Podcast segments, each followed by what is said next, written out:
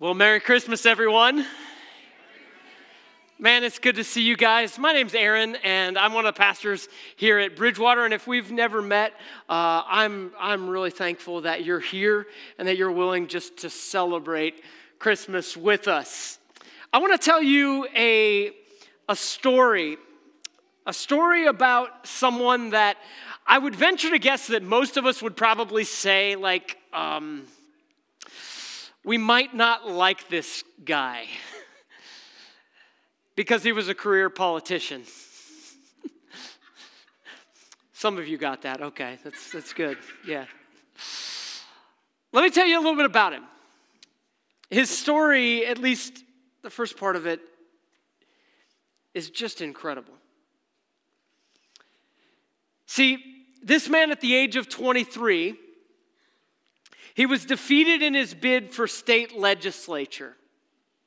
Then, at the age of 24, his business failed. Then, at the age of 26, his wife died. And at the age of 27, he suffered a mental breakdown. Things weren't going so well.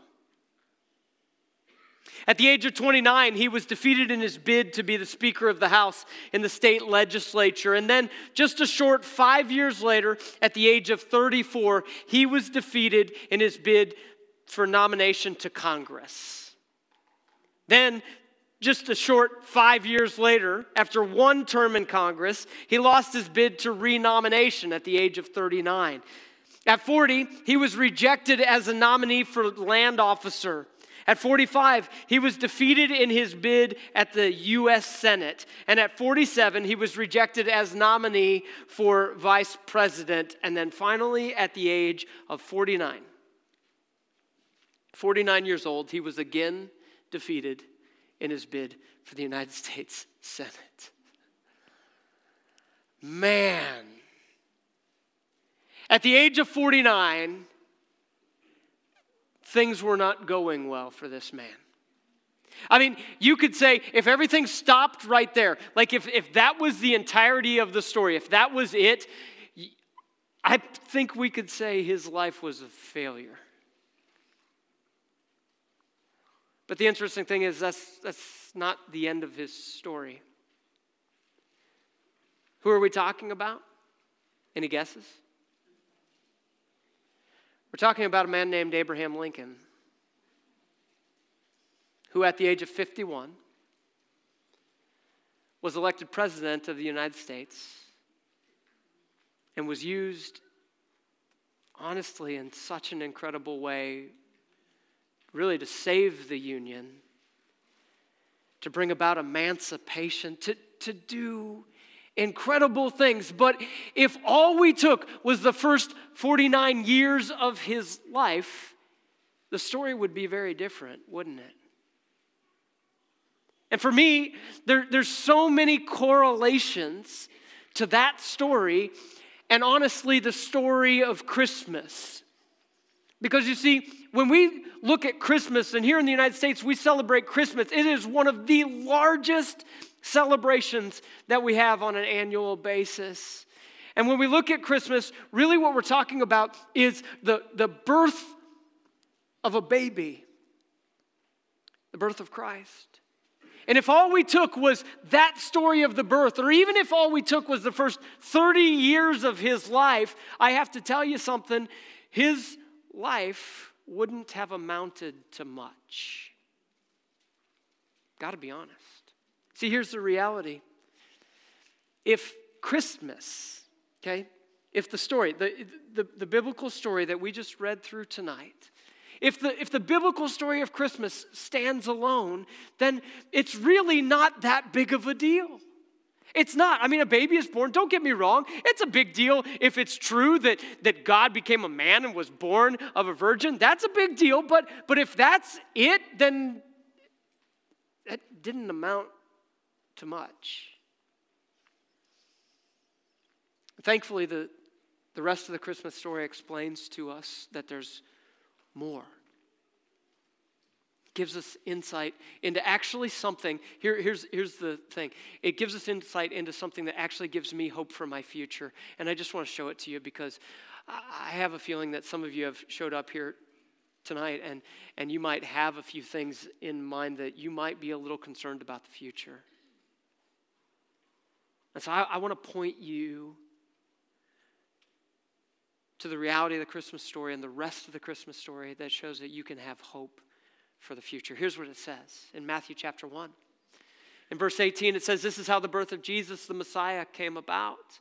His mother Mary was pledged to be married to Joseph, but before they came together, she was found to be pregnant through the Holy Spirit.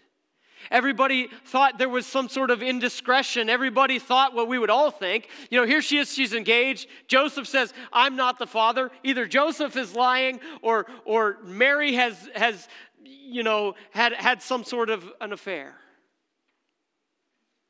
But the story says that that's not what's going on.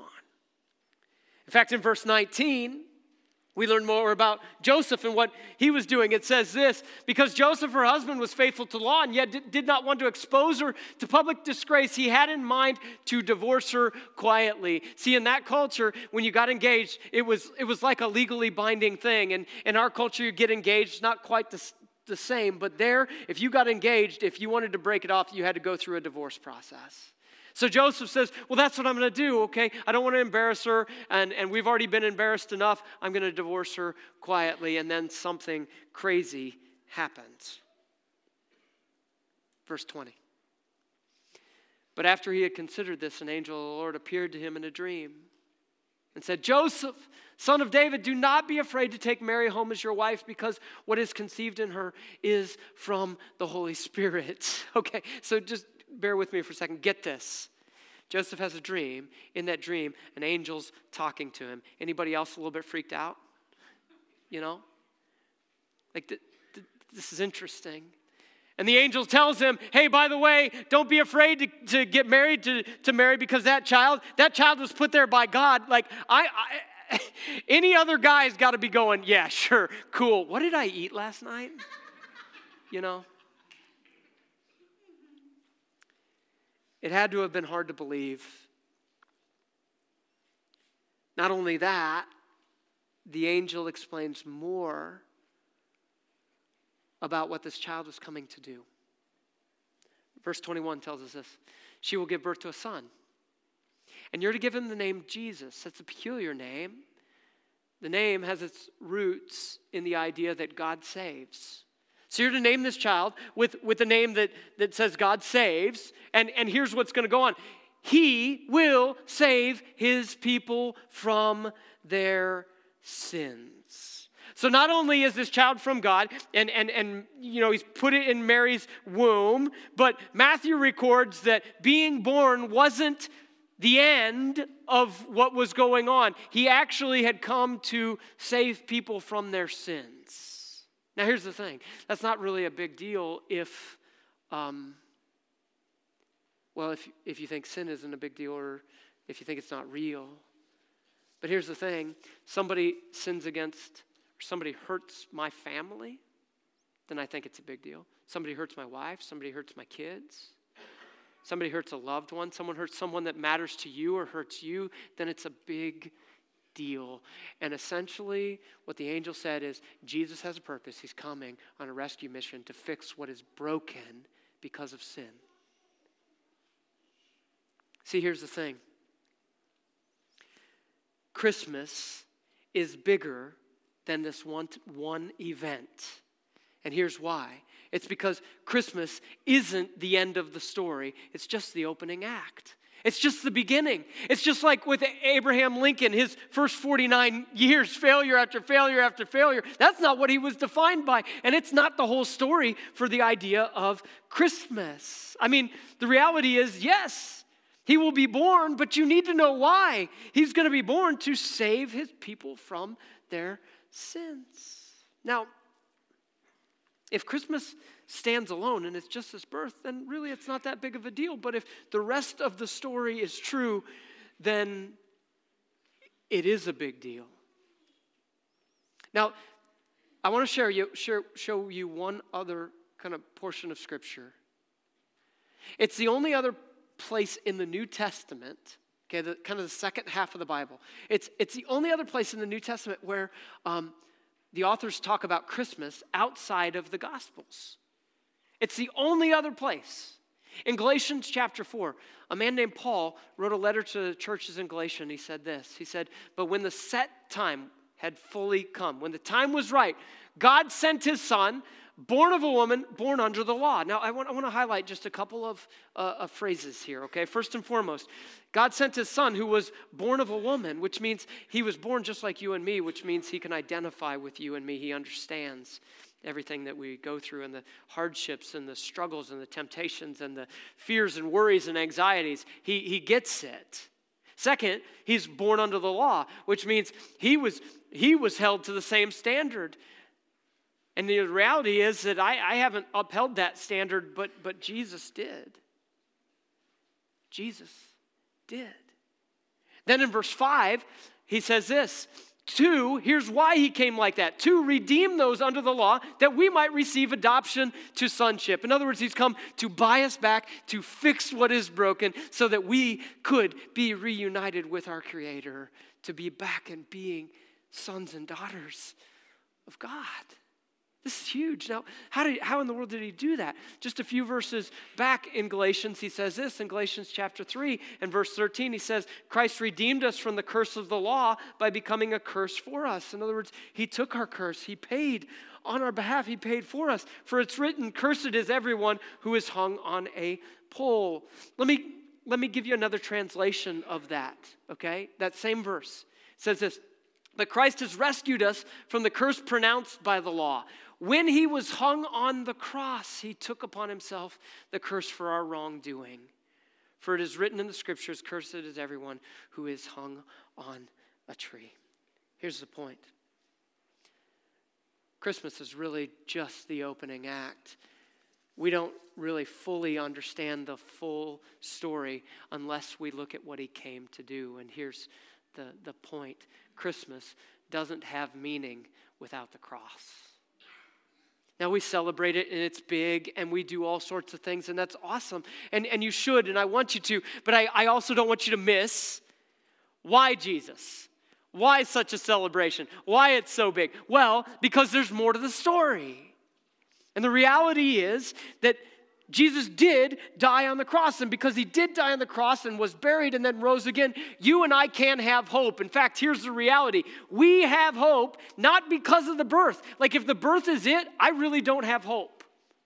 That doesn't change anything for me. But we have, re- we have hope because of the death and resurrection of Jesus. Because he is alive, even though I face death, I can know that I will be alive too. And I want you to have that hope. I want you to have that hope. So here's the thing.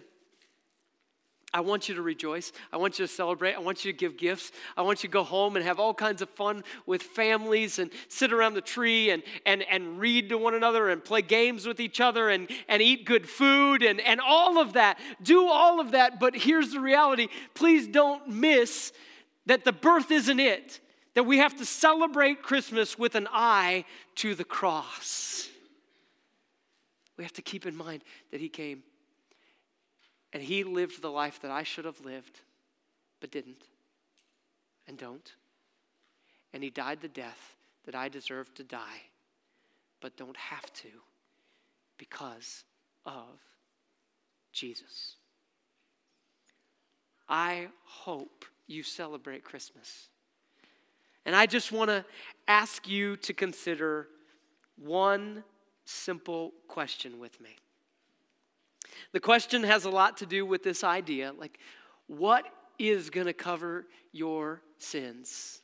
What's going to take care of yours? Here's my question for you Have you turned to Jesus as more than a baby,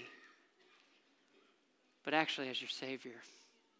Somebody who fixes broken things. Now, here's, here's the thing Abraham Lincoln lived 49 years of his life and faced failure after failure after failure after failure. And I don't, I don't know the ins and outs of your life, but I know that I've had seasons of my life that have felt like that. They've just felt rough. Thankfully, that's not the end of the story. And the reality is that Christmas isn't the end of the story either. And because of Jesus, because of Christmas, because of the cross, because of the resurrection of Jesus, you can have hope for your future. And so, if you're here tonight and you're feeling like Abraham Lincoln at 49, I want you to know there is hope. Would you consider turning to Jesus as more than just a baby, but a Savior? Would you pray with me? Father God, thank you. Thank you for Jesus. Thank you that you loved us so much that you sent your Son to die on our behalf. God, it's my prayer that each one of us would honestly consider where we are with you and how we see you. God, I, I pray that you would help us to celebrate Christmas and enjoy it and have fun with family. But I pray that we'd take an honest look at where we stand with you and that we would know that Jesus has paid it all that He's made a way, and that we would trust Him. Pray in Jesus' name. Amen.